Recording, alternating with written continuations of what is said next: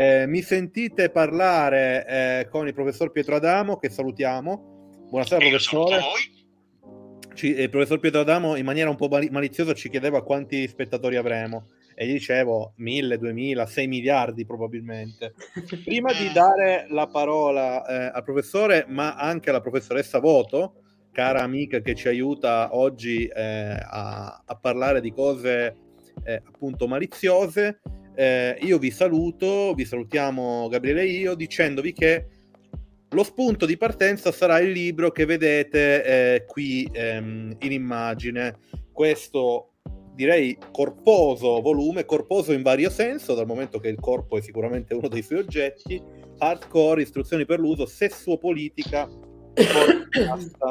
un volume Mimesis che eh, Pietro Adamo scrive, ma che in realtà è anche e soprattutto una, ri- una riscrittura, un, un, rimontaggio di tutta una serie di lavori che hanno caratterizzato una fase eh, specifica degli studi di Adamo sulla pornografia. Eh, sebbene eh, ci sia anche lo sforzo alla fine effettivamente di integrare nel volume ehm, un paio di saggi dedicati appunto a produzioni più recenti, nello specifico parliamo di Brothers e di Noti America, eh, se non mi ricordo male.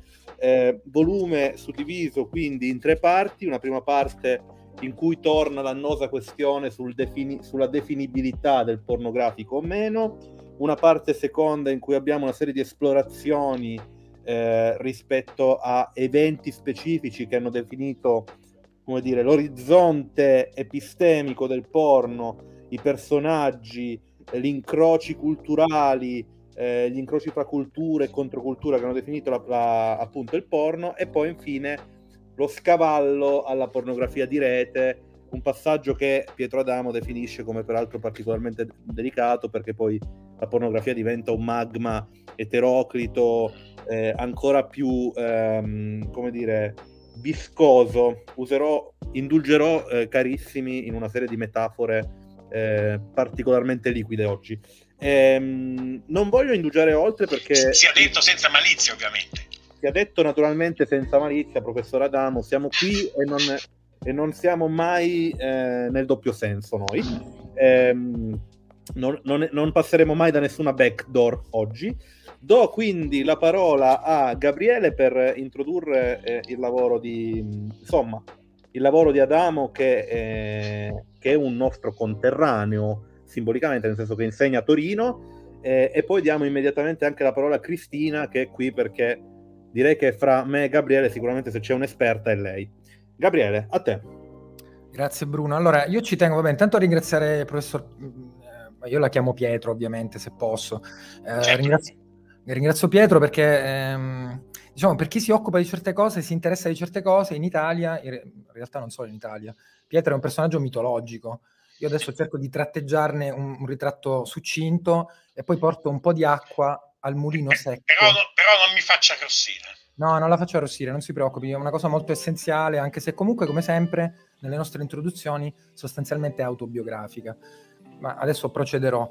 E, e poi appunto cercherò di tratteggiare perché abbiamo invitato Pietra D'Amo, al di là dell'interesse, come dire, to cure eh, a 360 gradi per chi si occupa di linguaggio e comunicazione oggi per la pornografia, cioè, c'è un problema che riguarda il rapporto semiotica-pornografia, è una cosa che io dirò velocemente, ma su cui non importuneremo il professor Adamo, parleremo di altro.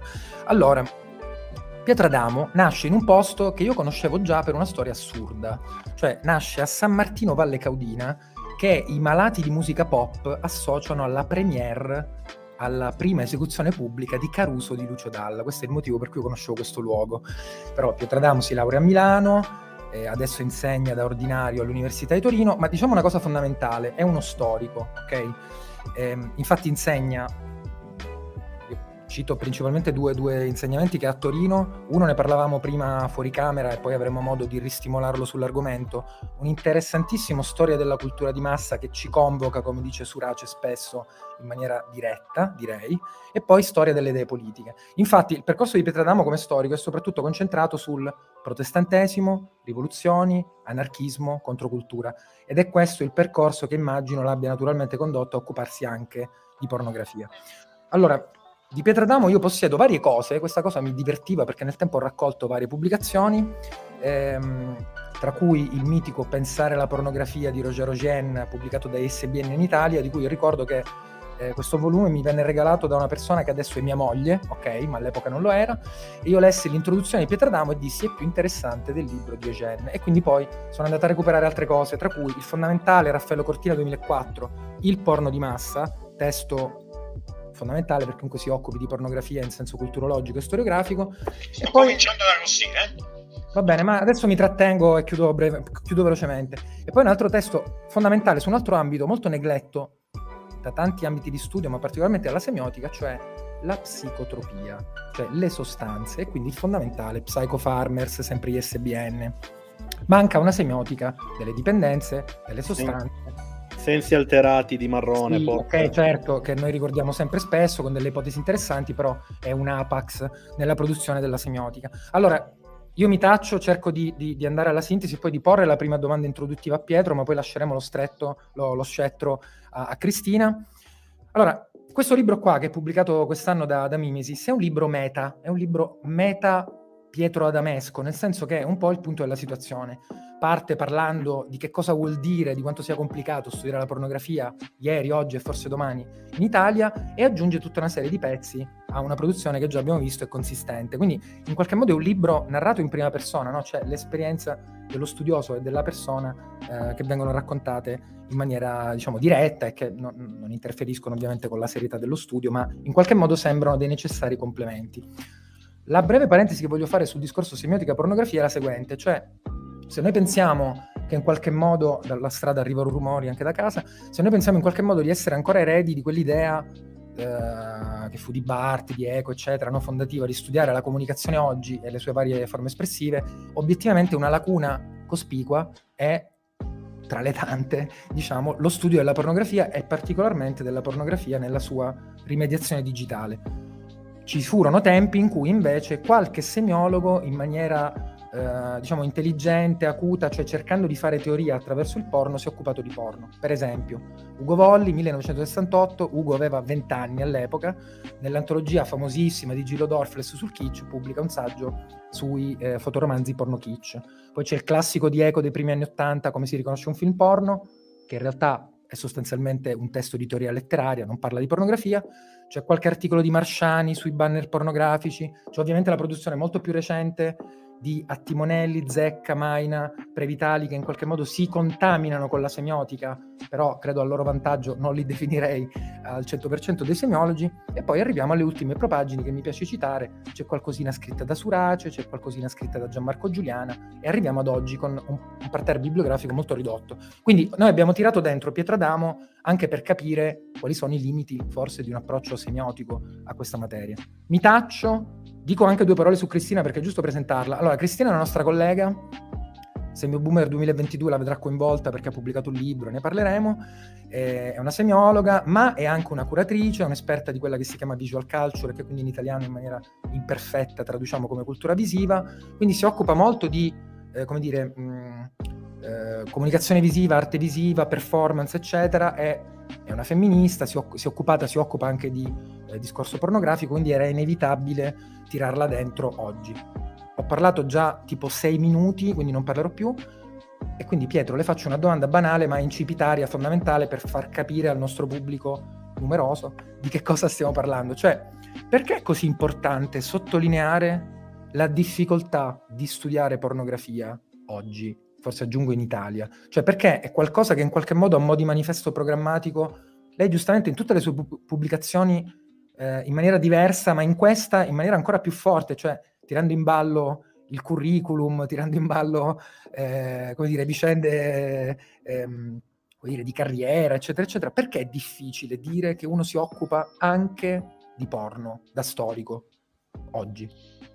Guardi, la motivazione primaria eh, è autobiografica come la sua, nel senso che io veramente eh, in università ho avuto delle notevoli difficoltà. Giovanna Maina, che ha citato qualche minuto fa, ehm, è venuta ad insegnare a Torino e le è stato fatto gentilmente capire che era, era assolutamente ben accolta a Torino purché non si interessasse troppo di eh, questioni che hanno a che fare con la pornografia. Ma ragazzi, ma non è, in verità non è neanche il motivo profondo, non è difficilissimo da comprendere? Direi che standard, è un classico.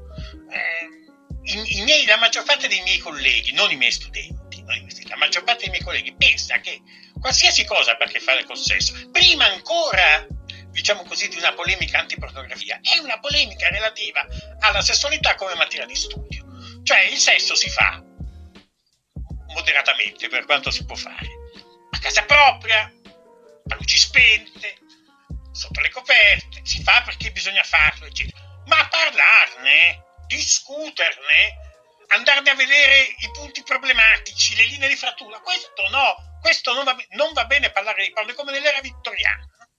Io ho letto di recente una biografia di uno scrittore di fantascienza che si chiama Brian Hollis, che dice che negli anni 30 lui era molto giovane e che è rimasto, lui e la sua classe sono rimasti incredibilmente affascinati perché il loro docente ha detto la parola aborto negli anni 30.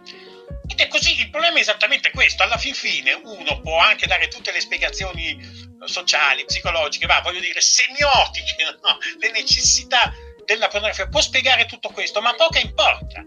Si tratta di sesso e la pornografia mette il sesso in scena in modo, da un punto di vista visivo, diciamo così, lo mette in scena in modo radicale e questo, insomma, sono cose zozze, sono cose sporche di cui la gente non dovrebbe parlare. Cioè, parlare a tavola di pornografia a me capita spessissimo, ma perché sono io, no? Quindi la gente fa come voi, mi, se è curiosa e mi chiede. Ma in genere, appunto, a, a me sembra che questa sia la ragione profonda, reale, eccetera. L'Italia è un paese per certi versi, per certi versi molto conservatore, per certi versi, non per tutti io non credo che l'Italia sia un paese di destra, no? credo che sia un paese di sinistra sostanzialmente, non per tanto, per, per poco, però comunque sia una sinistra comunque per molti versi conservatrice e l'ambiente accademico, l'ambiente degli studiosi, che non dovrebbe, non dovrebbe esserlo, è sostanzialmente conservatore. Quindi non è tanto che non bisogna parlare di pornografia, che non bisogna parlare di sesso.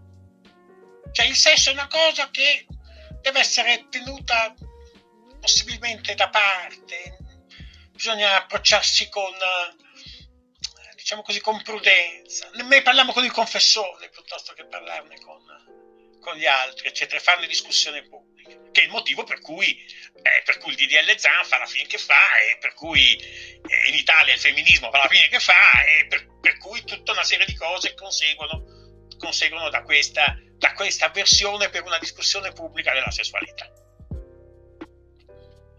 Non so se vi basti come risposta. Ma io direi di sì. Bruno? Sì, sì, no, io, io, ero, aprivo il microfono per dire Cristina, vorrei sguinzagliare Cristina. Okay. Io voglio sguinzagliare Cristina. Va bene, allora mi sguinzaglio. Allora, beh, anzitutto salve professore. E, ehm, no, allora... Siamo già salutati, certo. però non dal vivo. Allora, no, sicuramente questa messa in prospettiva della relazione tra il pubblico e il privato è molto interessante e non posso che immediatamente collegarla con uh, una proposta eh, che, che lei fa dentro il libro e che è una proposta che comunque abbraccia un po' tutti gli studi che si sono fatti anche sui prodotti pornografici, ovvero una relazione tra il visibile e l'invisibile, no? Cioè, insomma, la pornografia ha questo, eh, come, di- come dire, grande impulso, però anche questo grande orizzonte che è proprio mettere in discussione nelle varie epoche e poi potremmo anche pensarlo nelle varie culture, perché un'altra cosa che mi sembra comunque, come dire, mo, mo, ben sviluppata, eh, ma anche, so, dal punto di vista di, insomma, di persona che comunque eh, ha usufruito e usufruisce no, di eh, materiale pornografico, sapere che il porno si sviluppa dentro determinati eh, contesti culturali, no? Cultura occidentale, cultura giapponese. Quindi questa la inizio a mettere lì come, mh, come questione, però la, magari la lascio un po' in... Uh, eh, in secondo piano per una successiva domanda. Vorrei ritornare invece alla questione della, uh, del problema proprio del paradigma scopico, no? il paradigma visivo al quale ci confronta la pornografia.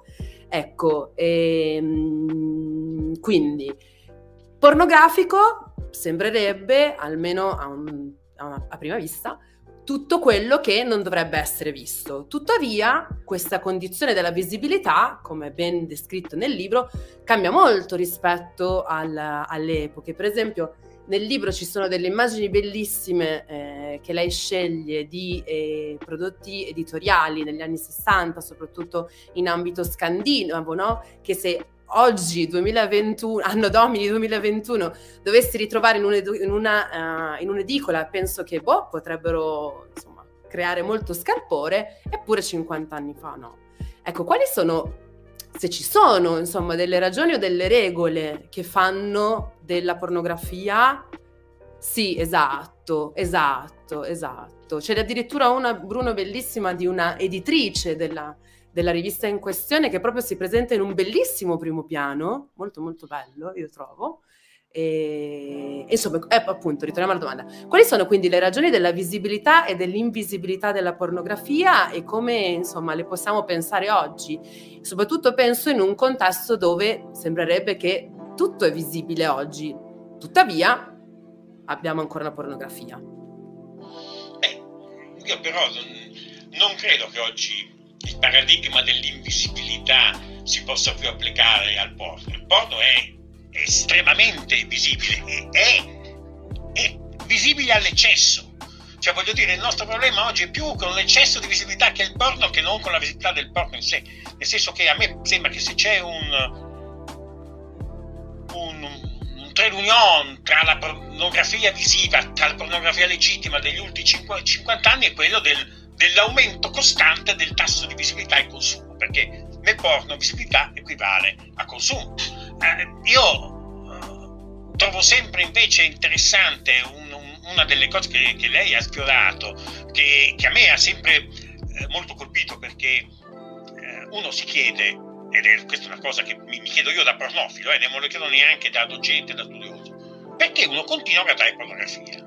Cioè, di fatto uno, quando, quando io sono io ho 62 anni e guardo pornografia da quando ne avevo 12, cioè da 50 anni. Immaginate quanta pornografia posso aver mai visto in vita mia, ciò nonostante ho il costante impulso di continuare a guardarla, nonostante cioè, io forse sia sorpreso da un prodotto su 100, sorpreso, sia relativamente colpito da un prodotto su 100 e, da, eh, e sia favorevolmente colpito so, da un prodotto 1000. Tenete anche conto che io, che io scarico porno tutti i giorni, eh, se non tutti i giorni, un giorno sì, un giorno no. Quindi cioè, quindi ripeto, lo guardo. Sicuramente sono uno di quelli che sente la compulsione a guardare pornografia e se qualche dottore di quelli sbagliati mi prende sotto, mi dice tu sei un dipendente, sei assuefatto, ti dobbiamo curare.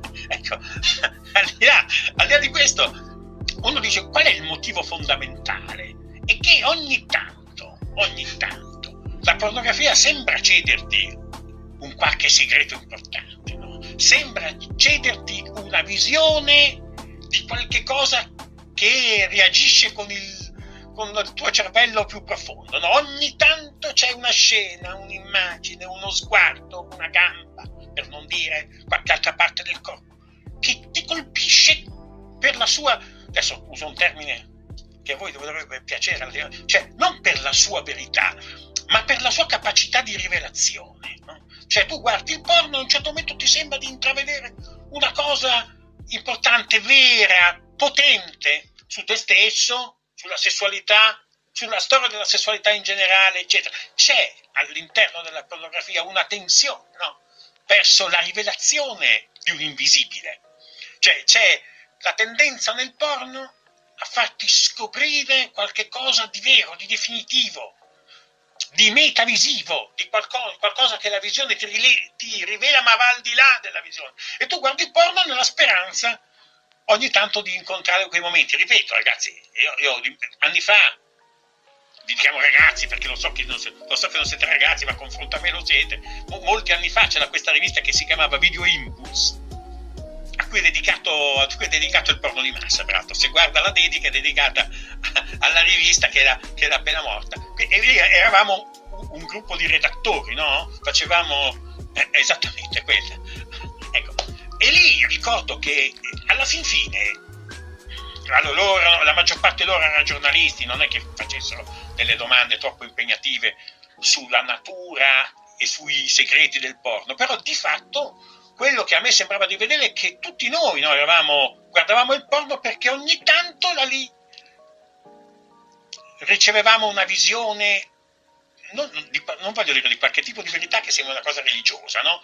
ma qualche visione importante, cioè la visione di qualche cosa anche relativa a noi stessi. Io mi ricordo in una cena con i miei amici di Video Olympus dissi se tutti noi facessimo un esame del come, del perché, del dove, che cosa ci piace nel porno, perché ci piace quella cosa lì, eccetera, ne guadagneremo un sacco su, su, mh, nei termini di, di, autoconoscenza, cioè capiremo molto di più, molto di più di noi, di noi stessi, anche se naturalmente lo sappiamo bene, l'autoanalisi ha i suoi limiti, no? ma però cioè, quindi c'è, c'è nel porno questa, questa attrattiva che funziona soprattutto su quelli che lo guardano molto, non su quelli che lo guardano poco. Quelli che lo guardano poco in genere lo usano per eccitarsi, per masturbarsi, per, cioè, anche quelli che lo guardano tanto.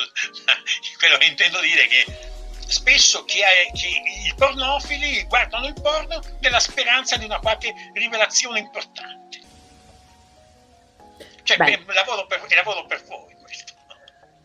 Posso qui al volo una cosa? Vai, vai dipendenza mi si è aperto ovviamente subito uno squarcio di un'editoria italiana scomparsa, l'epoca della vecchia Castelvecchi, ma anche di Costa Nolan, che pubblicava questo libro interessantissimo, Io porno dipendente di Vincenzo Punzi, che ho più volte ovviamente citato da varie parti e che era una testimonianza comunque interessante di questo fenomeno nella sua, diciamo, ehm, riarticolazione sostanzialmente patologica.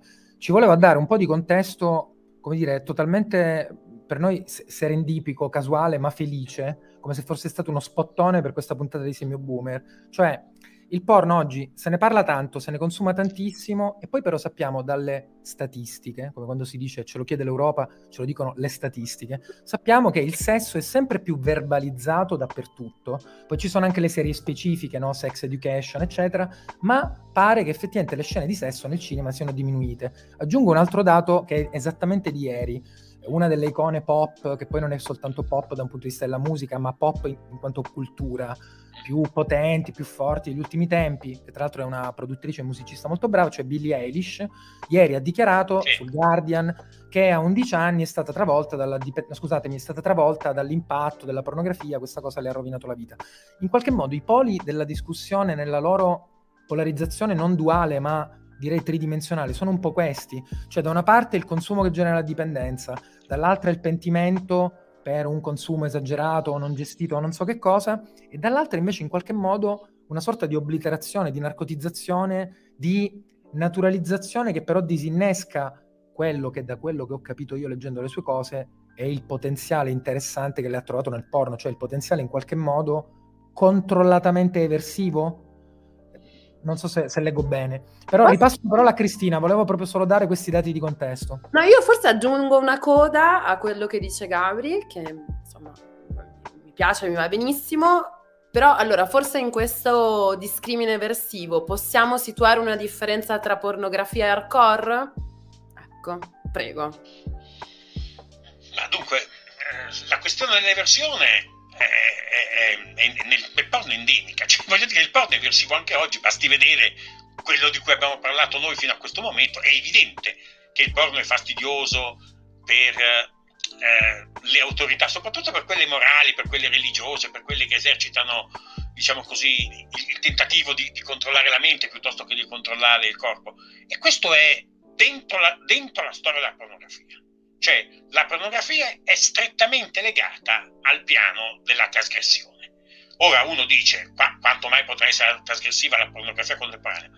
Uno dice, lascia perdere e guarda le reazioni che, eh, che continua a suscitare. Quindi secondo me eh, questo lato eversivo nel porno c'è sempre stato ed è naturalmente venuto straordinariamente alla ribalta eh, quando, nel momento della legittimazione stessa della pornografia, tra anni 50 ed anni 60, dove è stato chiaro ed evidente che la pornografia era la compagna di strada dei vari contestatori, gli hippies, i beat, eh, gli studenti in rivolta, no? che mettevano in scena, mettevano in scena mh, mm, pezzi teatrali, diciamo così, diciamo, con, con vari aspetti quasi espliciti. No? Quindi, quindi, questo è, è, di fatto una, una componente eh, essenziale della pornografia. Certo, oggi uno eh, può chiedersi, hm? può chiedersi Fino a che punto? Sì, uno può chiedersi fino a che punto sia davvero eversiva la pornografia, la nostra pornografia contemporanea, perché eh, se come fenomeno complessivo a me sembra chiaro no? l'impatto che la pornografia ha nei confronti in Occidente, del nostro Occidente, della nostra statualità moderna, quella che comincia dalla fine del 400 all'inizio del 500, se quel modello complessivo, secondo me, chiaramente diciamo così, è sovversivo rispetto alle relazioni consolidate che il potere si auspica, no? ecco, adesso se nel contesto più in dettaglio della pornografia questo sia altrettanto vero, io non ne ho la più pallida idea, cioè lo so, lo so, nel senso che non è, non, cioè, se uno oggi studia la pornografia non tanto nella sua sostanza di fenomeno sociale, ma nella sua proposta di discorso sesso-politico la pornografia è sicuramente qualcosa di estremamente conservatore.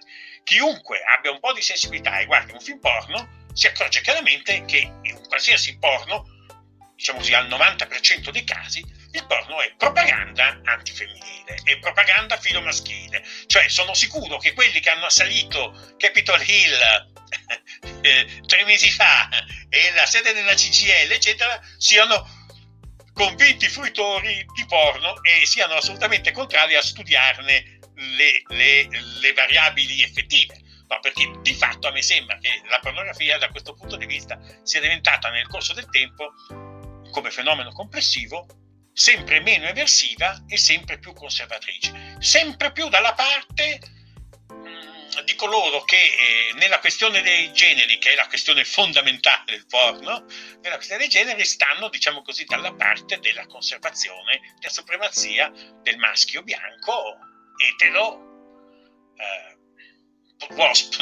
In italiano dire wasp non vuol, non vuol dire tanto, ma diciamo così, potrei dire del maschio italiano cattolico, ma non darebbe bene, non darebbe bene l'idea. Ecco, questo mi sembra che sia un discorso che eh, un po' ci, ci, indica quanto è complicato il fenomeno, no? perché se c'è una cosa sulla quale io insisto molto è che molti di coloro che mi leggono e molti, e molti coloro che mi leggono mi prendono in giro per questo è che la pornografia deve essere studiata, cioè la pornografia deve, deve essere oggetto di riflessione se vuole essere veramente compresa fino in fondo, non basta semplicemente guardarla e, e come diceva Rousseau, Rousseau si diceva i libri pornografici sono libri che si leggono con una mano sola, ecco, non è che basta guardarlo con una mano sul telecomando e l'altra dove eh, deve stare per soddisfare i suoi compiti. Ecco, non basta questo. Se, se vuoi capire, se poi ti vuoi, vuoi raggiungere l'orgasmo, ti vuoi masturbare, eccetera, sei liberissimo di farlo. Se vuoi capire il fenomeno, allora ti devi impegnare un po' di più perché il fenomeno è complicato. Il fenomeno, compl-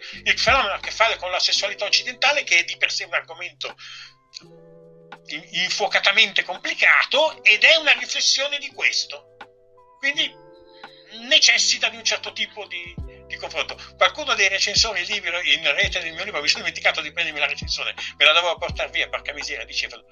Ma questo ha scritto due libri sul porno, si vede che è ossessionato dalla figa, eccetera. Ma figuriamoci se il porno è una cosa su cui uno deve scrivere dei libri, no? E non posso mica dar torto a quel recensore lì. Cioè io capisco benissimo il suo punto di vista, che non è però il mio e probabilmente neanche il vostro. Per noi la pornografia sarà anche, è quello che è per ipertrofelo standard, ma è anche un problema, no? è anche un fenomeno che necessita di essere compreso, ma non soltanto per la necessità di comprendere il porno, ma perché il porno ci permette di comprendere anche altro, ci permette di, diciamo così, di aprire la finestra su altri generi di, di problemi, su altri generi di questioni che hanno a che fare con il nostro, cioè voglio dire, banale, lo dico sempre ai miei studenti che non mi credono, cioè il femminicidio in Italia, no? Il femminicidio in Italia. Uno dice è possibile che ci sia una relazione tra il femminicidio e la pornografia?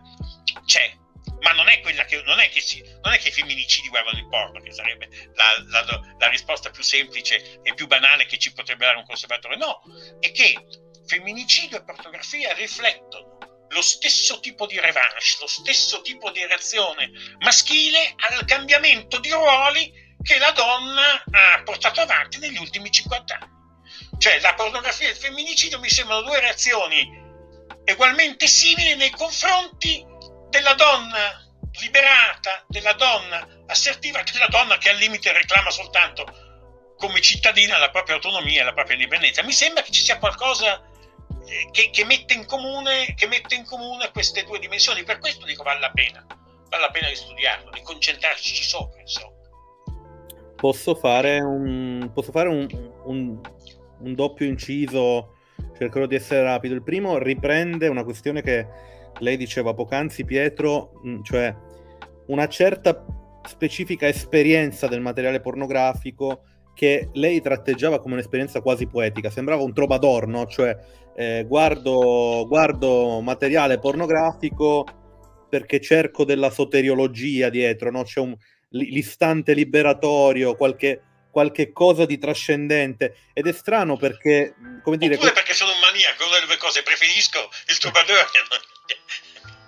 no, è però interessante proprio questa tensione che lei, come dire, eh, identifica con, que- con, questa battuta, cioè eh, che uno vada a cercare nel luogo dell'immanenza totale, almeno per antonomasia, per definizione, no?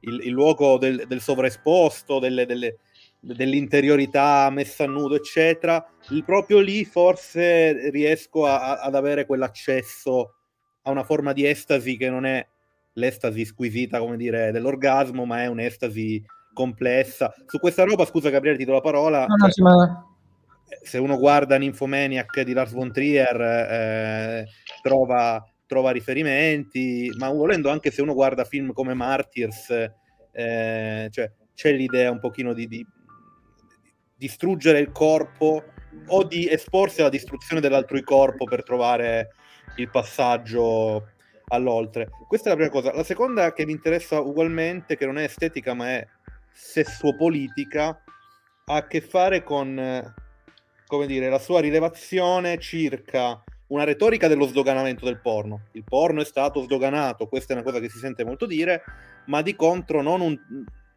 comunque un fastidio del potere, battaglie, no? Un fastidio del potere nei confronti della pornografia, che anche in questo caso appare controintuitivo perché in realtà mai come oggi c'è un'esorbitanza del porno fuori dal porno in televisione. Io accendo pomeriggio 5 e ho Barbara D'Urso che parla con un prete, eh, con una mamma eh, o un papà un pochino conservatori e poi mm, Malena o chi per esse, eh, Rocco Siffredi eh, va all'isola dei famosi. Cioè la pornografia che esce da se stessa sembra una pornografia che in realtà viene integrata, viene assorbita dal, dal potere. Come, come conciliamo questo tipo di posizione con invece una refrattarietà del potere? nei confronti della, della pornografia. Spero di essere stato chiaro, se non lo sono stato è normale. Vuole, vuole una, risposta, imme- una risposta immediata. Guardi che non è la pornografia che viene sdoganata. La pornografia in Italia è assolutamente vietata, non si può vedere. Si può, si, può, intervistare Rocco Sifredi, ma non si può far vedere una singola scena di Rocco Sifredi. Non so se qualcuno di voi guarda su, su Sky, il canale 28, no? ci sono una sera sì, una sera no, forse tutte le sere, non lo so perché non li guardo mai. Ci sono tutta una serie di documentari sul mondo del porno dove ci sono gli attori, le attrici, i performance, i registi, i produttori che parlano, parlano, parlano, parlano. E però non si può vedere niente. Cioè la pornografia che viene sdoganata è la pornografia come argomento di discussione pubblica nello stile gossip della televisione. Cioè si può fare del gossip intorno alla pornografia, ma non si può farla vedere. Cioè, è, è, è proprio rigorosamente vietato dall'attuale legislazione quello che si possa vedere la pornografia. Perché? Perché la pornografia in sé, cioè l'atto sessuale, eh, l'interazione tra i genitali, quello è qualcosa di cui si può parlare a dismisura, ma non si può vedere. E allora lì c'è la questione della visione, no? Cioè uno dice l'argomento è quello, certo l'argomento è quello, ma la visione è qualcosa di diverso, perché nella visione c'è sempre, come dicevo, qualcosa che cede. È vero che il porno contemporaneo, soprattutto quello occidentale, è marcato dall'ossessione del far vedere tutto. Cioè, voglio dire, uno dei, probabilmente uno dei difetti maggiori eh, della pornografia, diciamo così, americana, europea, contemporanea è l'insistenza sull'interazione genitale cioè, però è proprio, voi immaginatevi negli anni 70 al cinema. Cioè, immaginate, adesso noi, noi vediamo peni e vagine li vediamo sullo schermo del computer, sullo schermo del televisore, uno può anche avere un 50 pollici, sempre 50 pollici.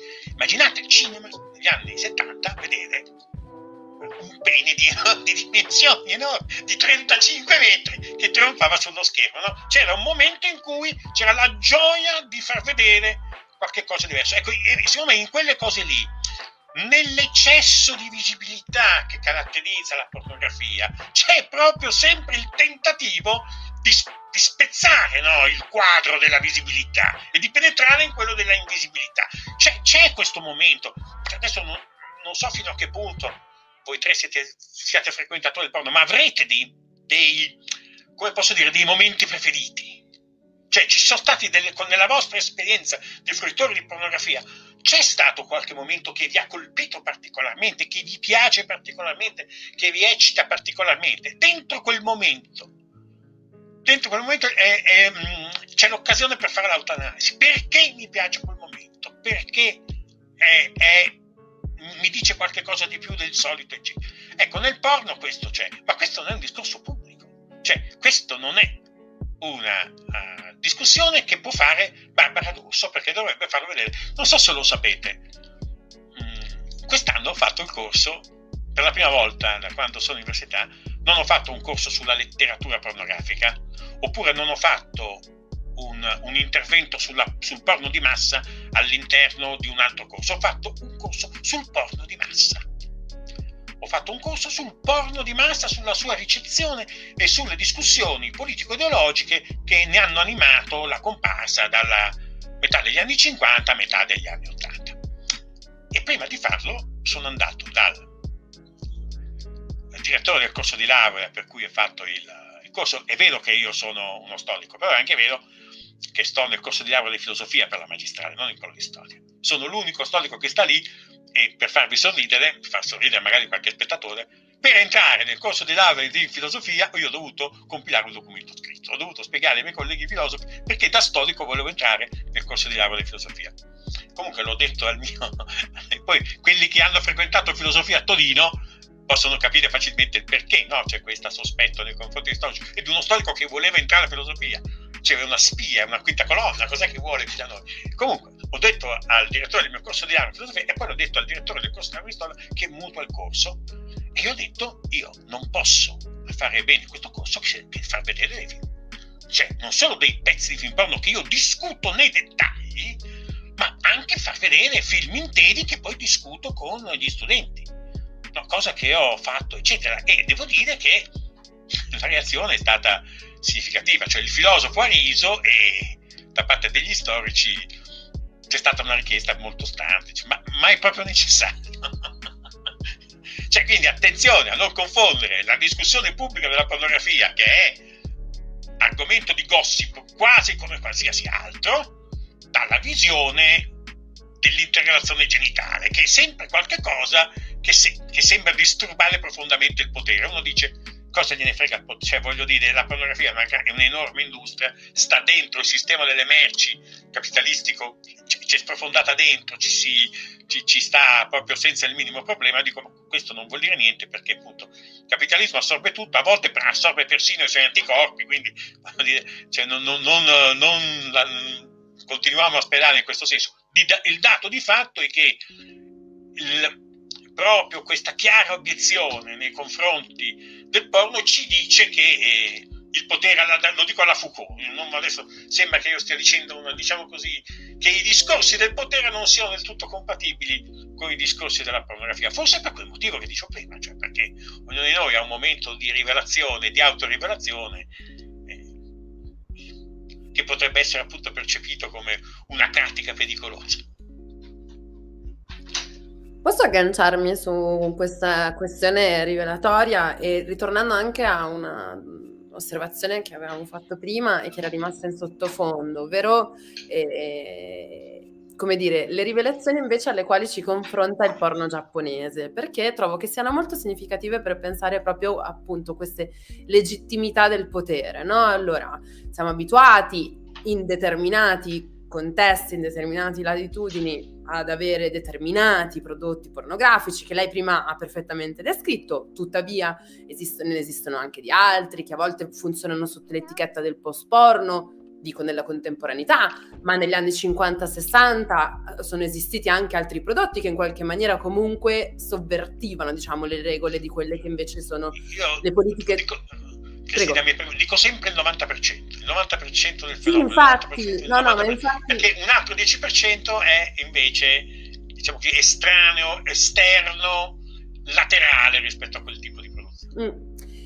In ogni caso, cioè in- in- in- nel 90, in quel 10% fatto, diciamo, a queste latitudini, ci con- confrontiamo con quelle che possiamo definire forse delle politiche, appunto, lo diciamo anche all'inizio, no? SNAF, questo problema del, eh, del- della visibilità, della visibilità che è irreale, che è anche il problema, come dire, del- del- dell'apparizione del, coito in primo piano, eccetera, eccetera.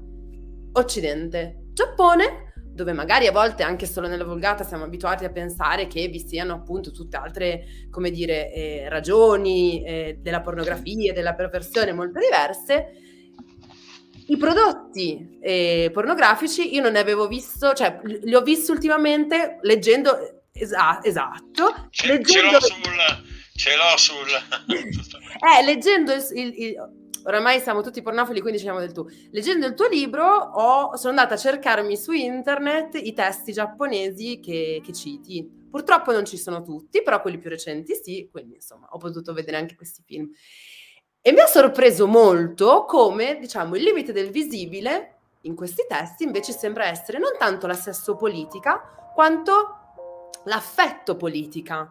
No? C'è proprio una, come dire, un- un- un- una ragione affettiva che cambia da una parte e dall'altra, no? tra Oriente e Occidente. Ecco, non so se vorrebbe spendere, vorresti spendere Eh, due... o, mi, o mi dai del tuo o mi dai del lei, però ti Eh, devi decidere perché confondo. se cambi, se cambi Eh, ma il bene. roleplay! Dunque, La safe word quale sarebbe in questo caso?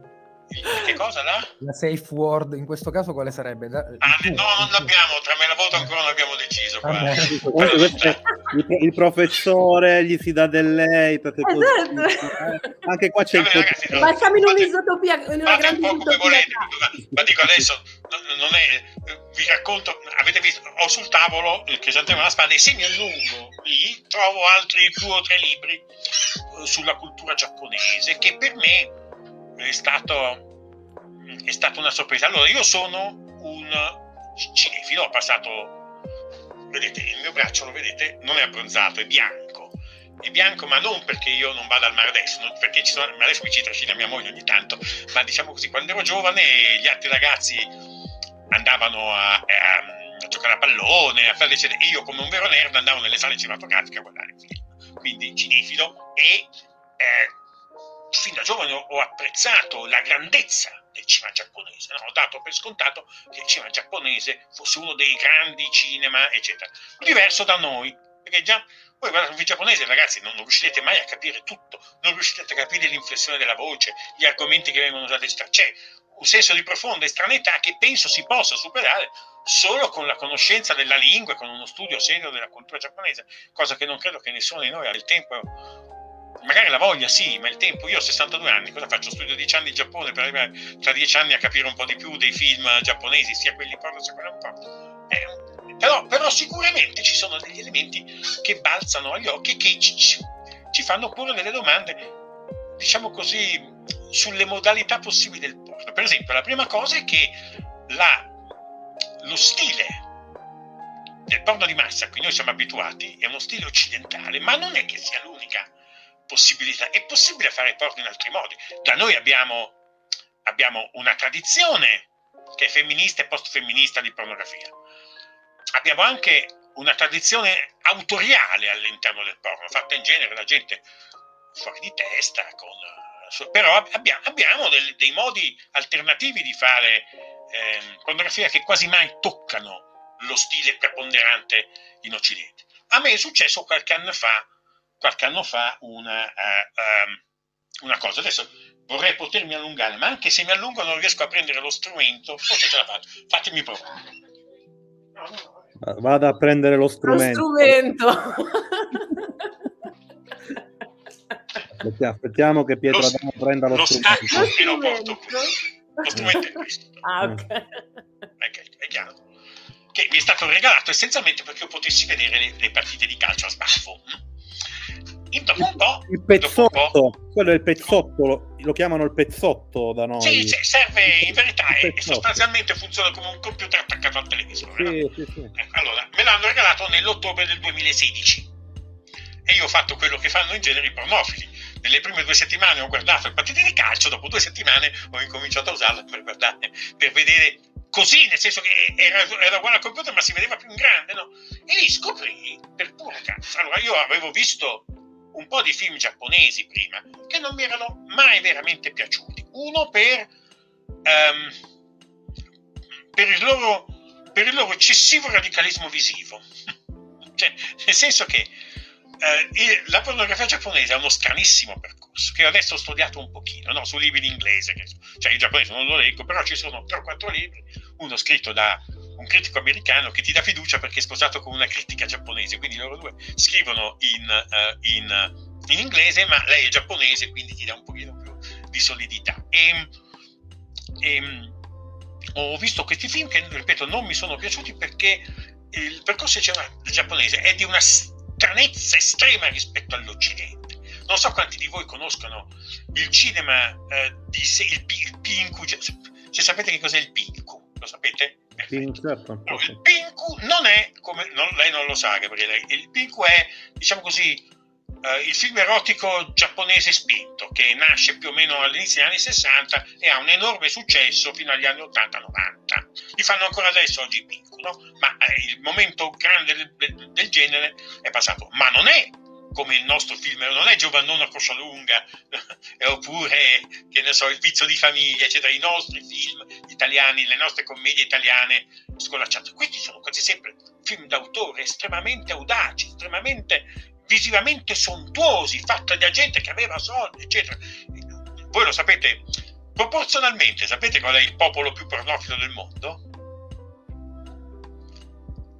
Proporzionalmente non c'è nessuna, non c'è nessuna possibilità di scontro, e sono i giapponesi. I giapponesi sono... E, so- e sapete qual è il popolo che produce più pornografia al mondo? Uno dice gli americani, no, è sbagliato, i giapponesi, sono sempre loro. no? Cioè, loro hanno una tradizione una- e hanno anche dei, dei problemi di natalità superiore ai nostri, perché la maggior parte degli uomini giapponesi, invece di fare sesso, guarda i film porno, e quindi, quindi questo è, è- è una cosa, è una cosa reale, diciamo così.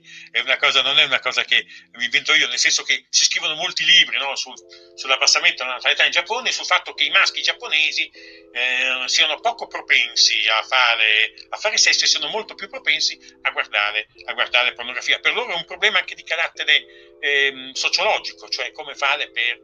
Quindi, comunque la, la- la storia, cioè, c'è questa tradizione. Nel 94, nel momento in cui eh, il Giappone eh, tenta il passaggio al porno, fanno una legge che determina gli spazi di rappresentazione del sesso all'interno dei film. Ed è una legge che io credo che secondo la cultura giapponese, che io tento disperatamente di capire, abbia un senso, non so quanto ne abbia dal nostro punto di vista. Allora, i giapponesi possono fare vedere tutto, si può vedere tutto, tranne che i genitali, che devono essere pixellati.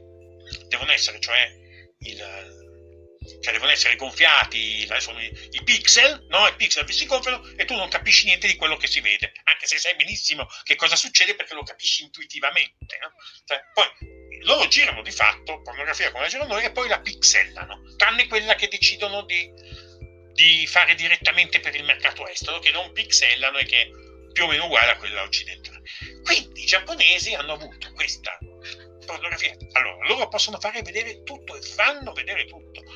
Pensate eh, che dal punto di vista dell'estremo, cioè, non so, la defecazione, cioè il, eh, il feticismo eh, della merda, diciamolo in modo molto... Ecco, in Occidente c'è, esiste, scat, certo, quello è il termine tecnico, lo scat è, c'è, in Occidente c'è, è praticato, è estremamente di nicchia. In Giappone non è altrettanto di nicchia, è molto più vasta la portata, ma soprattutto non hanno la minima remora, nel senso che, ma proprio dal punto, da- voto anche dal punto di vista sessuopolitico. No? Io ho visto film scat giapponesi in cui la donna è legata ad una colonna e ha il volto bloccato in una maschera dove c'è un enorme tubo che sale verso l'alto, verso una toilette dove tutti i maschi che passano 10 maschi versano nella toilette ogni genere di loro rifiuto organico che finisce dentro la bocca della donna, eccetera. Fa un po' schifo a dirlo, ma questo è, è, questo è, il, cioè, è, è il senso in cui in Giappone possono fare tutto e possono fare vedere tutto. L'unica cosa che non possono far vedere sono è che questo ha prodotto tutto, una pornografia strana, aliena, ehm, estranea, che noi non riusciamo veramente a capire. Cioè, per comprendere per quale motivo um, nei generi giapponesi c'è la predominanza di alcuni temi, io veramente ho dovuto andare a studiare il Giappone, no? Cioè, uno, ehm, so, uno dei, uno dei temi preferiti dai giapponesi è quello della relazione tra la donna giovane e l'uomo anziano. Ed è possibile questo soltanto in una cultura come quella giapponese, dove la subordinazione della donna è data socialmente per scontata, molto di più di quanto non sia in Occidente. Anzi, il problema in Occidente è che non è più possibile darla per scontata, quindi c'è la sofferenza. In Giappone è ancora io non sono mai stato in Giappone, ma mi dicono che non è inusuale vedere coppie che camminano per strada con lui che cammina due metri avanti a lei. No? Quindi, eh, eh, e, quindi, e, quindi, c'è, c'è, c'è tutto un sostrato sociale e culturale che per noi è difficile comprendere. No? Però all'interno di questo la fotografia giapponese rivela nella sua estraneità, nella sua alienità rispetto all'Occidente, dei tratti di originalità che sono, che sono assoluti. Quello che a me piace di più, e lo potete capire come citare, che è quello che citava prima, che quello che citava prima Cristina Voto, è che incredibilmente eh, molti eh, film, perché i giapponesi non sono, solo, non sono ancora, non, non, sezionano il prodotto come noi in vignette per la rete. Nella rete loro producono direttamente il film e loro girano essenzialmente film con la trama. E ragazzi, a volte, a volte stupefa- sono stupefacenti. Cioè, ci sono. Io non capisco il giapponese, anche adesso vedo che hanno preso l'abitudine di sottotitolare buona parte dei titoli, meno male in inglese, ma va benissimo per noi. E, e succedono cose che per noi sono adesso noi sono aliene. Cioè, nei film giapponesi i protagonisti si innamorano.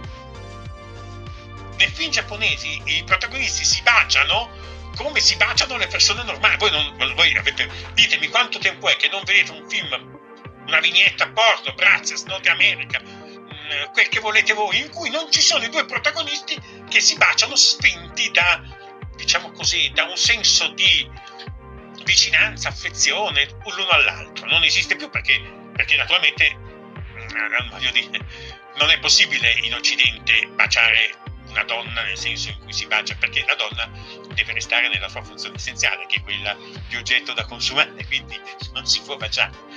Nei film giapponesi succedono queste cose qui che hanno che su di me hanno avuto una reazione estremamente positiva. Ragazzi, negli ultimi 5 anni io ho visto, so, 5.000 film giapponesi cioè, voglio dire, adesso forse mille all'anno sono troppi.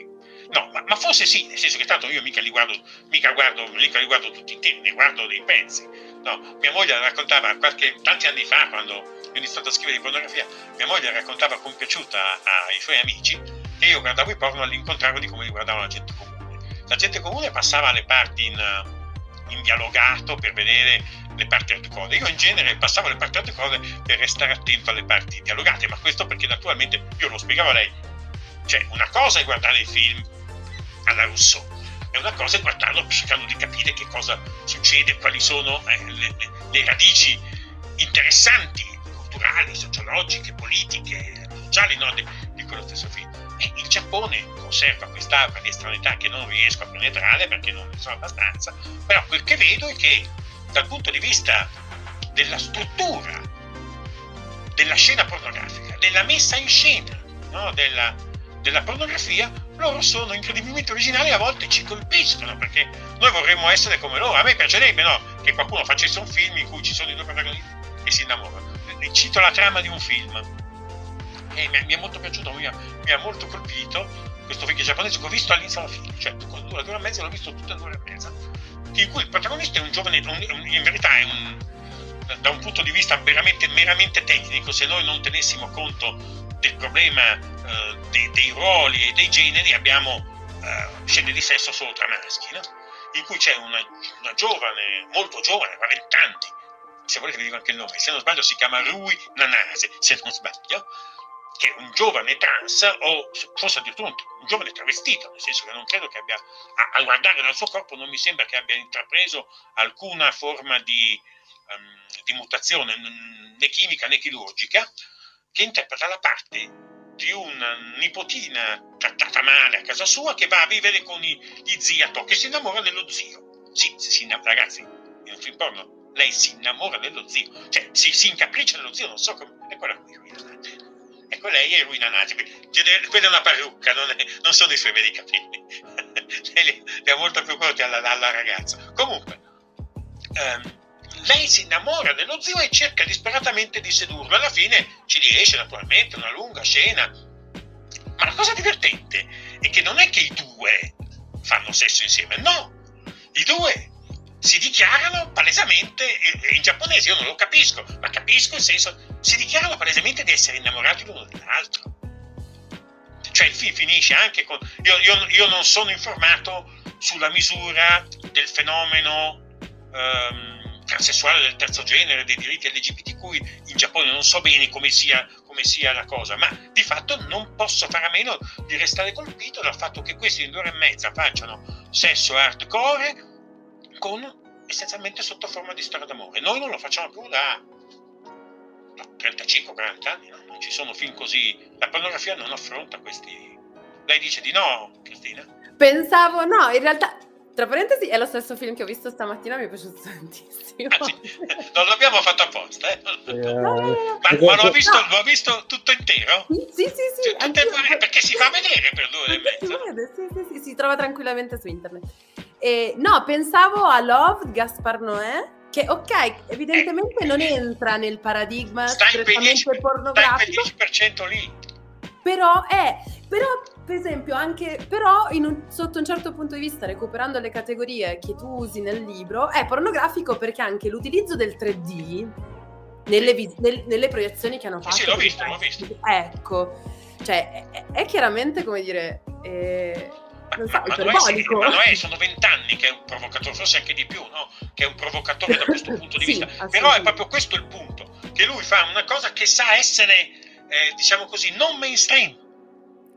Sì, e poi pensavo anche... Io non sono in grado di capire se i film che hai visto tu stamattina sia o non sia mainstream nella pornografia giapponese. Ho l'impressione che mm. lo sia, ed è questa la cosa stupefacente, perché ho visto tanti altri film che si organizzano intorno a questo tema. Ripeto, film sempre sesso-politicamente ambigui che sottolineano certo. comunque la dimensione della subordinazione femminile, eccetera. Però nel contempo sono film estranei alla nostra sensibilità pornografica. Sì, sì, sì. Lascio chiusare Gabriele, le dico solo, ti dico, facciamo così. Come volete. Eh, il, um, non so quanto, quanto sei affezionato al lavoro di Sion Sono eh, in Giappone, eh, regista allora te lo consiglio assolutamente. Contemporaneo? Contemporaneo, sì, eh. sì. Vabbè. Nel 2016 gira Antiporno, eh, se non so. Ah, sì, allora ce l'ho. Non l'ho visto, eh, ma ce l'ho. Eh, non l'ho eh, visto, ma ce l'ho. Cioè, è evidente che, come dire, dal cinema non strettamente pornografico di un Sion Sono a quello più pornografico c'è il riflesso di, di un sistema di relazioni che è socialmente diffuso in Giappone e che forse probabilmente è anche fondato su, su, su, una, for- su una forma di repressione ehm, di un certo tipo che nel cinema si libera. Gabriele. Sì, no, volevo prima di dimenticarmene eh, citare una cosa secondo me straordinaria che è una storia breve di David Mazzucchelli, grandissimo fumettista che vabbè, insomma, parte con Batman, arriva a Città di Vetro di Poloster e poi oltre fa eh, cose straordinarie. C'è una sua storia breve ehm, che è proprio dedicata all'ossessione di un censore di fumetti porno giapponesi che è quello che sulla pellicola deve oscurare sì, sì. i genitali Guarda, e lui finisce per, per radersi i peli del pub come forma di frustrazione no? e tradotta in uh, pratica incorporata ed è, ed è molto bello ed è un fumetto secondo me Mazzucchelli che come tutti alcuni occidentali che vogliono capire meglio l'Occidente vanno a vivere in Giappone per alcuni anni, no? Mazzucchelli ha vissuto per anni in Giappone, Quindi è un fumetto secondo me realizzato proprio in quel confine temporale che citavi tu prima di metà anni 90 in cui la legge è diventata effettiva e del resto le cose migliori di Mazzucchelli sono fatte in quel periodo. Poi, questa è una mia curiosità o comunque una cosa che secondo me è, è fondamentale, diciamo, citare, tematizzare, cioè ehm, l'interesse per il discorso pornografico da un punto di vista dell'audiovisivo sostanzialmente nasce in seno al discorso cinematografico Oggi il 99,9% della pornografia che troviamo laddove si trova la pornografia al 99,9%, cioè su internet, ha una serie di caratteristiche che decupano della sua cinematograficità il prodotto audiovisivo pornografico. Cioè, ehm, ti volevo chiedere, vi volevo chiedere una riflessione anche pillola sulla questione del narrativo, narrazione, narratività, quindi cinema in qualche modo classico, che poi però a un certo punto scopriamo essere pornografico, contro la clip, il ritaglio, l'amatoriale, che di narrativo ci lascia ricostruire, come dire, a livello intuitivo che c'è qualcosa, ma abbiamo la certi di audiovisivo dove non c'è sicuramente la storia e dove per capire che le persone che stanno interagendo magari sono innamorate dobbiamo lavorare di ricostruzione di indizi, di segni sparsi. Non so se mi sono spiegato, cioè penso che, penso che sia una, una questione fondamentale, cioè nel cinema giapponese, di cui non conoscevo praticamente nulla di quello che avete detto voi, mi colpisce questa questione del recupero della storia tanto da diventare love story. Questo forse ci deve fare capire che in certe culture, o quantomeno in certi periodi, probabilmente quella che per noi è pornografia è una delle forme possibili dell'amore o viceversa, non lo so, perché devo studiare, diciamo, sull'ambito, però ecco, una questione fondamentale mi sembra quella della narrazione che viene tagliata via. Bruno sa molto bene perché se ne è occupato che laddove c'è narrazione quasi sempre c'è convocato il volto con la personificazione che comporta e noi sappiamo molto bene che il porno amatoriale hardcore contemporaneo digitalizzato è completamente tronchizzato e dettagliato questa mi sembra una questione semioticamente rilevante. Quello che volete dire su questo tema, perché ne so molto poco, diciamo, intuisco che ci sono delle cose da approfondire, eh, vi, vi, lascio insomma dire su questo stimolo. Allora, due cose. Sul cinema giapponese la riflessione è assolutamente corretta, cioè nel senso che il cinema giapponese è un cinema che ancora è addirittura ai nostri occhi, sembra un po' passato di moda, un po' demodé, no? Cioè, c'è veramente la trama, la narrazione assolutamente classica, assolutamente classica. Non c'è nessuno nelle, del, degli svolazzi, delle fantasie, per esempio di un Noè, no, dal punto di vista de, de, dell'organizzazione del testo. È assolutamente classicheggiante nel suo uh, andare con la trama ed è vero che è quello che permette loro di costruire la storia, diciamo così, anche in termini, in quei termini che a noi fanno un po' ci sorprendono, ci meravigliano, ma anche ci fanno piacere, no? In termini di, di, storia d'amore. Invece quello che è successo nella, nella pornografia occidentale è, è, mi verrebbe da dire, storia. Nel senso che, allora, il, la pornografia, così come noi la intendiamo, è un fenomeno che ha 500 anni e che per fino al 1965, fino al 1968, è stata essenzialmente questione di letteratura. Cioè è stato essenzialmente modo di trasmissione di letteratura, fotografia, qualche fotoromanzo, però proibito. Lo stesso vale per i film, per gli stag film, per gli stag movies, per, quelle, per, per, per quei filmini che sono stati fatti nel Novecento. Voi lo sapete, no? Che la, la, pornografia segue da presto la tecnologia, ma quando dico da presto non intendo dire dopo uno, un, diciamo così, uno spazio di tempo che permette la concettualizzazione. Dico che tre settimane dopo che hanno inventato la fotografia hanno avuto l'idea che si potesse fotografare una donna un uomo nudo. Appena inventata la cinematografia, dopo 25 secondi che l'hanno pensata, l'hanno pensata, adesso facciamo vedere, voglio dire. E quindi c'è, c'è tra la tecnologia e la pornografia c'è un, una vicinanza incredibile. Cos'è, cos'è successo dal punto di vista tecnico dell'interazione tra il cinema e la pornografia?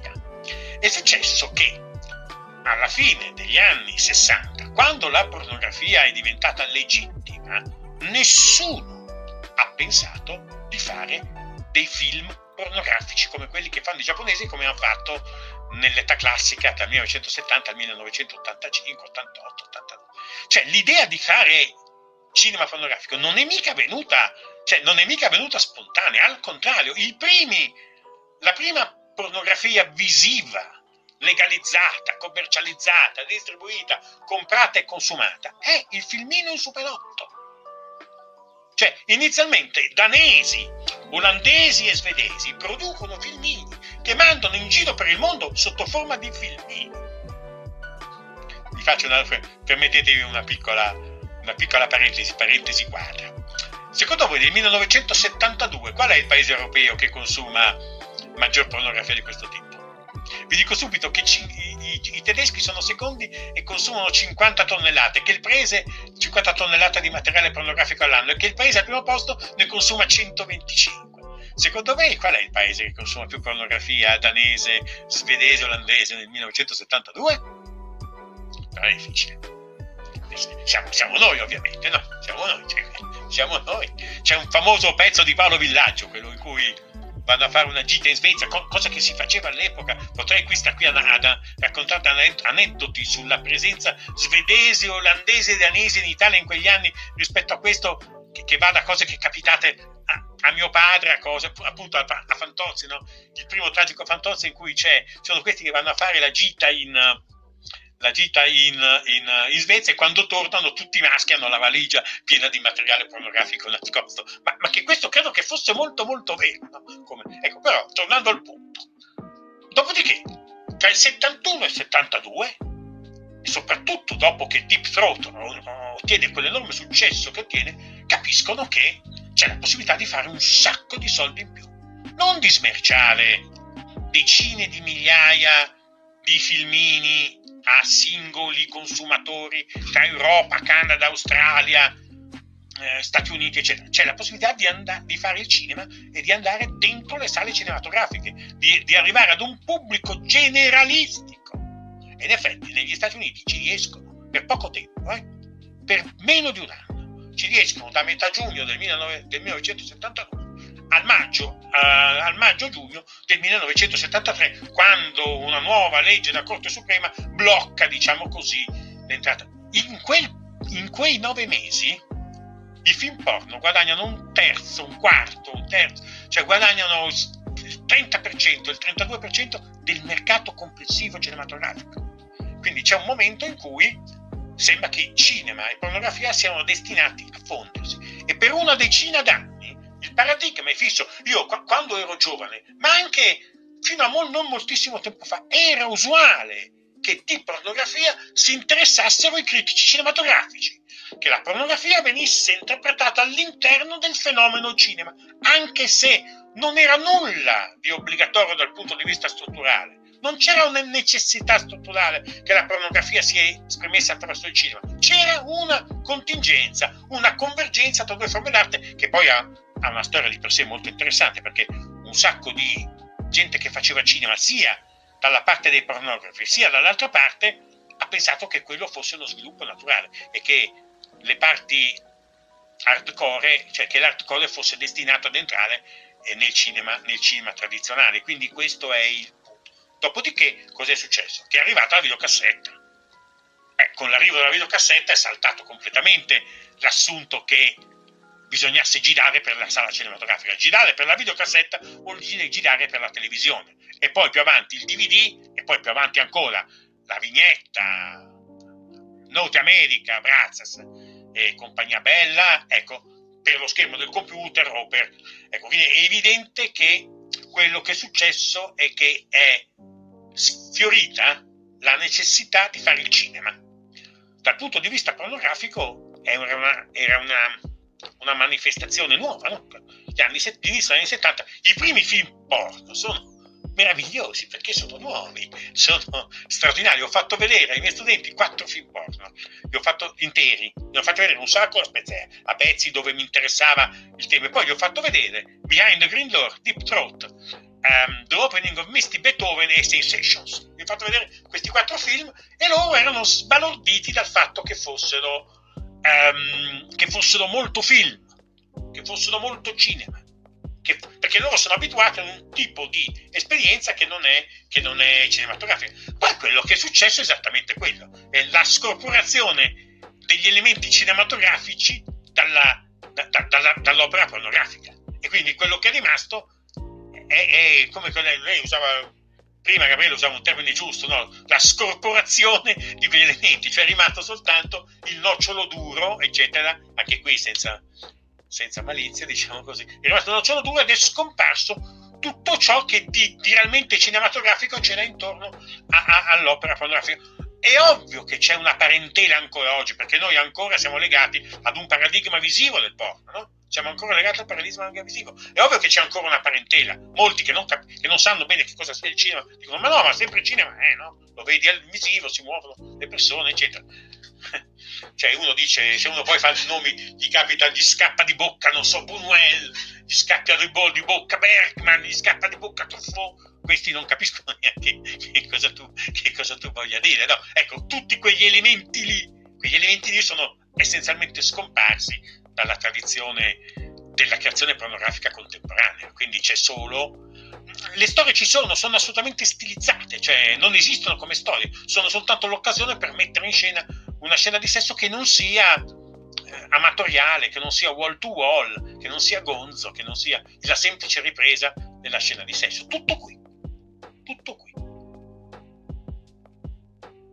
È, ve- è vero anche che eh, nonostante ci sia stata una rarefazione del tessuto narrativo, eh, comunque è, secondo me sostenere che ci sia una disarticolazione totale non è del tutto sul punto, cioè eh, ancora oggi, cioè, modelli classici della pornografia contemporanea, villona, eh, quindi sesso dentro la villona, eh, oppure ragazzo della pizza, parliamo di pornografia mainstream, ragazzo che porta la pizza, non ho soldi per pagarti, eh, ti pago in natura, eh, cioè è vero che sono micro storie quasi del tutto spogliate, però secondo me ancora dal lato della fruizione quel tipo di accenni narrativi hanno una, una, una loro fondamentale capacità di costruire l'aggancio eh, il problema secondo me è, è, la, è l'idea, è appunto questa idea per cui il porno è, laborato- è laboratoriale, cioè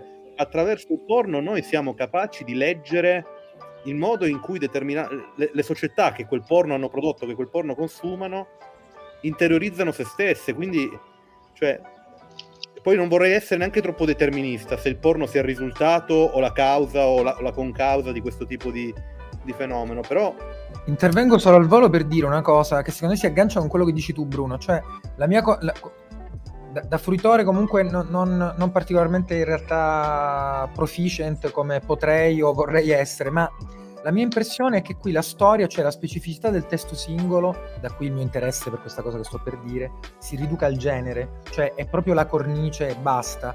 Cioè non c'è più la storia nella sua eh, come dire, eh, gioco tra costante e variabile classica anche di un testo, come dire, mainstream, come può essere un film narrativo classico, questo intendo, no? Cioè intendevo questo. Sì. ridotto al, ai, due, ai, due, divani neri che tutti riconosciamo perché sappiamo che il casting e via dicendo, cioè eh, una sorta di cornice.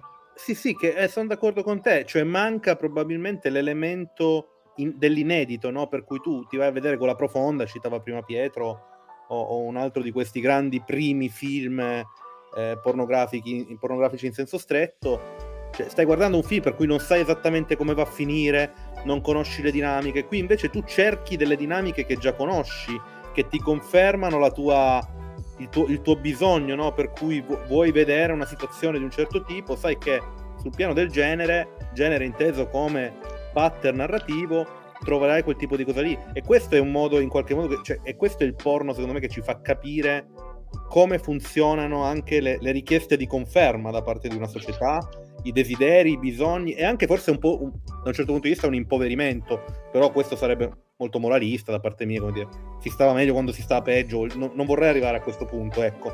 Però senz'altro sì, cioè la dimensione laboratoriale forte del porno è veramente il punto focale per cui secondo me ha senso ed è un po' quello che fa, io credo, Pietro, no? Trattare il porno come un grande laboratorio che ci aiuta a le- che filtra la società, lo fa anche tecnologicamente, lui diceva prima il cinema, ma le realtà virtuali, ragazzi, eh, la prima cosa che, una delle primissime cose che si è fatto quando sono arrivate le realtà virtuali domestiche è fare i porno in VR. Eh, quindi, voglio dire, Se esiste qualcosa c'è la sua versione porno, no? un vecchio adagio molto vero che, come dire, lo studio della tecnologia che, che spinge il porno e che il porno spinge a sviluppare effettivamente conferma. Ma Cristina.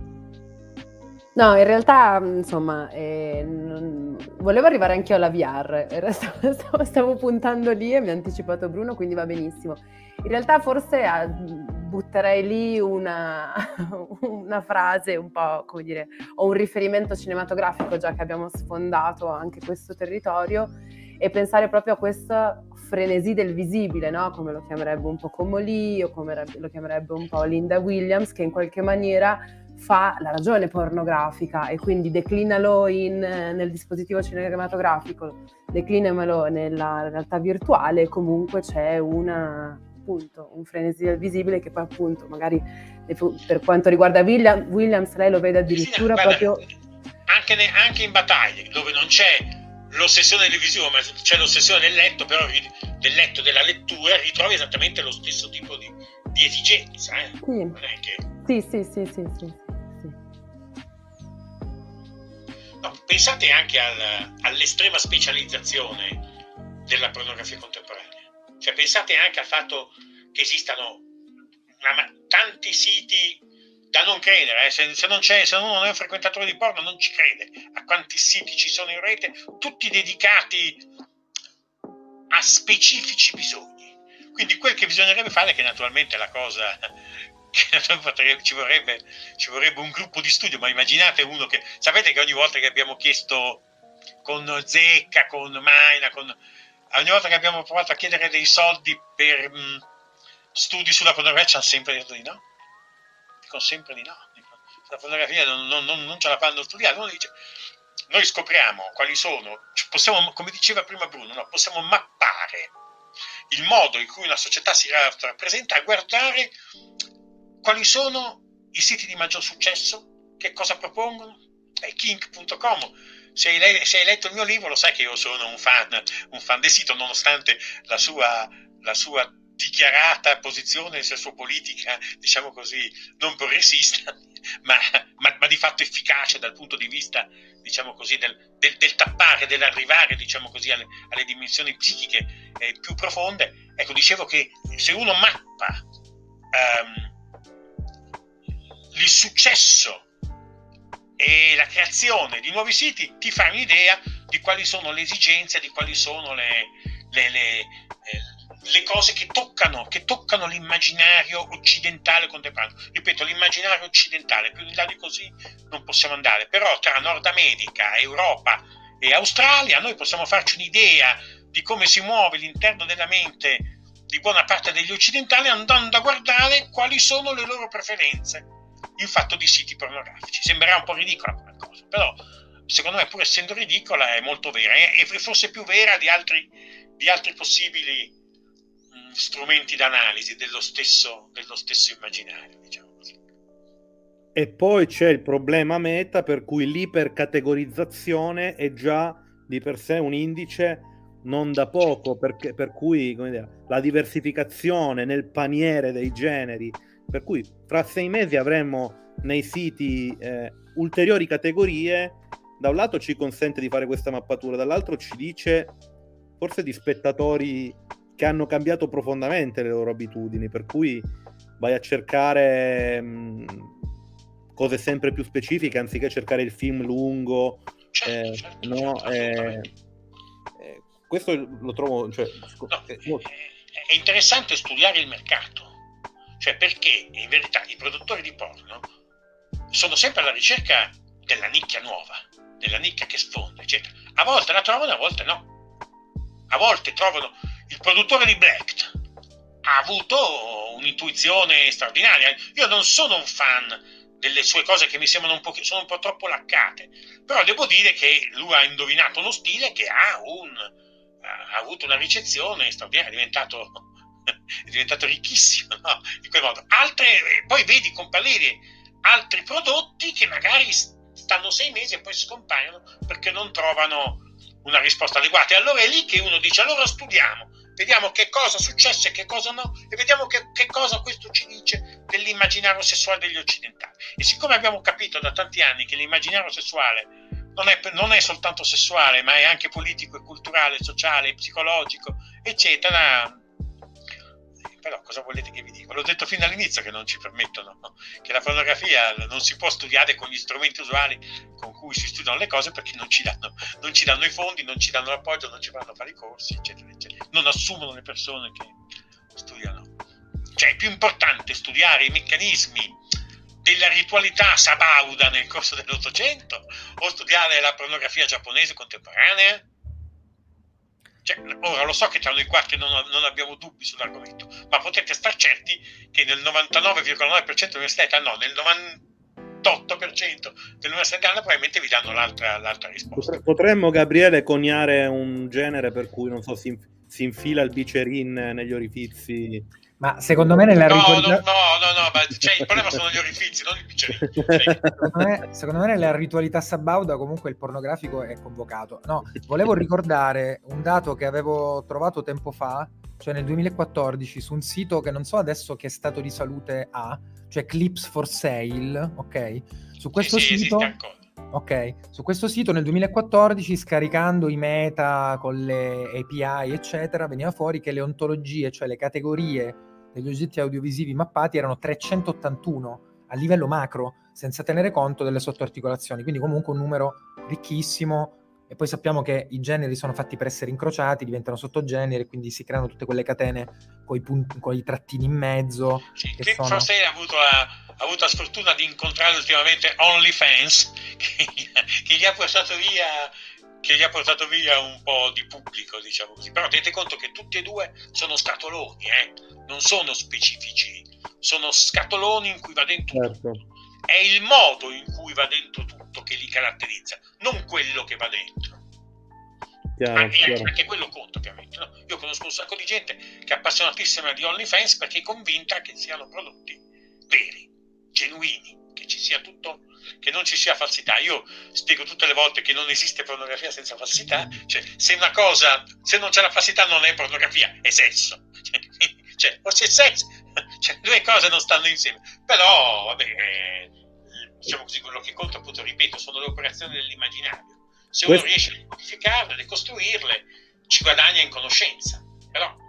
Questo, e poi ti do la parola a Cristina, poi insomma andrei anche a concludere, ma questa roba di OnlyFans è interessante perché l'irruzione, mm, può dire, mainstream del porno in diretta, no? Eh, quindi hai Camboy, la Cam Girl e c'è una retorica dell'immediatezza e della trasparenza che, come tu dicevi, funziona perché, perché ti dà l'illusione di avere accesso, imme- ma è vede- lì appunto Gabriele la semiotica dovrebbe arrivare con gran chiarezza e dire un bel paio di scatole che questa roba qui è trasparente.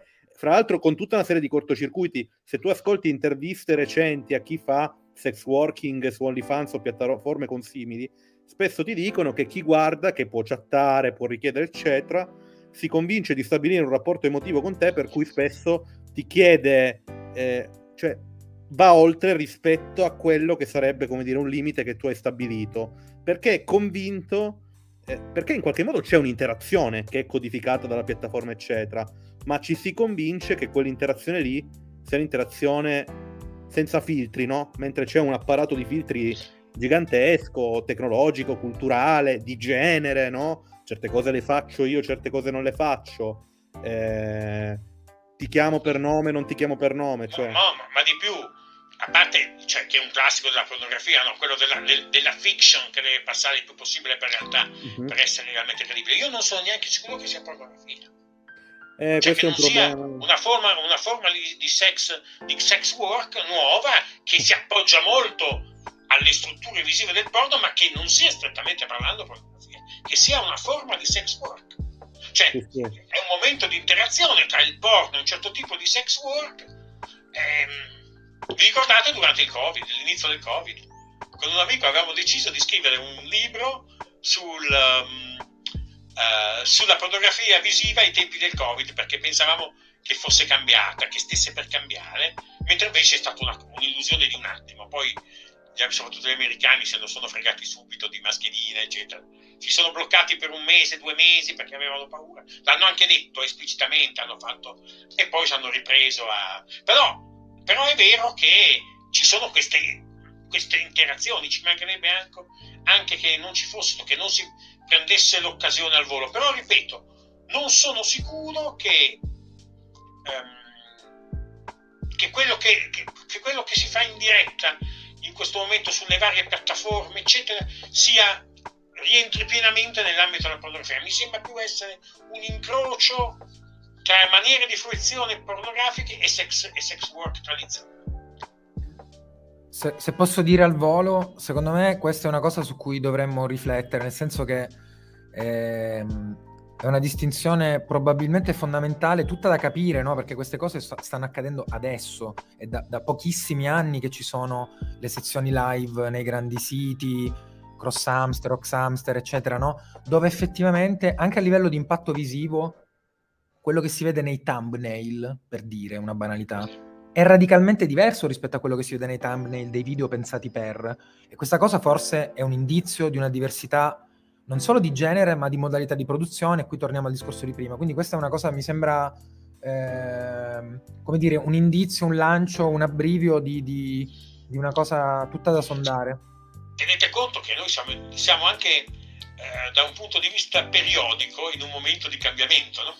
Cioè io ho fatto, cioè, calcolo banale, no? dal 1970 al 1985 c'è, predomina il cinema dal 1985 al 2000 circa predomina la videocassetta. Negli ultimi anni della videocassetta fino al 2007, 2008, 2009 c'è il DVD. E ormai da una quindicina d'anni noi abbiamo la prevalenza della rete. È, è, è, il, um, è il periodo più lungo di predominanza di un linguaggio all'interno del porno di massa. Cioè, è, siamo nel periodo, dovremmo, credo che siamo alla fine di un periodo. Che cosa venga dopo non ho la pallida idea, ma ad occhio e croce mi sembrerebbe che sia in fase di esaurimento. Però non sono, se qualcuno di voi ha letto davvero il, la parte finale di Prezzo North America, in tutti e due i casi io dicevo, io dicevo prevedo che questi in poco tempo, e poi invece hanno avuto un successo stratosferico nei, nei primi anni del, primi anni del 2000, del, del secondo decennio, quindi c'è poco da prevedere. Però grosso modo mi sembra che sia appunto uh, un enorme periodo per la pornografia. Non c'è, cioè, la realtà virtuale, a me non piace tanto, devo dire la verità, non mi piace, non, non mi piace il modo della fruizione. Eh, eh, dico, um, forse sono anche sono vecchio conservatore, cosa volete che mi dica? Però dico, eh, mi sembra cioè che eh, siamo sul, sul, sull'orlo di un cambiamento. Però mi sembra soltanto, non saprei dire che direzione vadano, stia andando il porno contemporaneo. Questo non lo so. Beh, trovo che sia un'ottima chiosa, no? Riflettere proprio su questa domanda per la, dico, per, la, per la, puntata di oggi. Io in realtà volevo prima prendere parola solo per, come dire, completare la mappatura che aveva iniziato, questa nuova mappatura che aveva iniziato ora Bruno, pensando a questa retorica più trasparente, appunto, che è iniziata nel momento del Covid, e pensare a casi come quello che hai appena citato, tipo Brezzers, dove veramente ci troviamo di fronte a una retorica assolutamente opaca, cioè che quasi cioè, sembra, boh, non lo so, più slapstick che, che, che, pornografia per il livello di parodia in cui si trovano i personaggi ad attuare, ma anche la stessa, come dire, lo stesso paradigma di autenticità proprio della genitalità, in qualche maniera è meramente, come dire, quasi più parodico e comico che e trasparente. Però insomma questo era un commento in riferimento a quello che avevamo visto prima. Sembra molto interessante appunto questa ultima osservazione tua, anche molto generosa, no? Di cioè, renderci conto che ora nel presente ci stiamo ritrovando di fronte a un, a un a un periodo che anche nelle, nelle, misur- nelle, misurazioni che avevi pensato tu sembra sia sbordando, travalicando i canoni, insomma vedremo cosa, cosa ci tocca. E forse ultima cosa che vorrei dire, eh, sono molto d'accordo, mi sembra molto interessante pensare, come dire, tutti i fenomeni cam girl e cam boy più come sex working che come pornografia, assolutamente.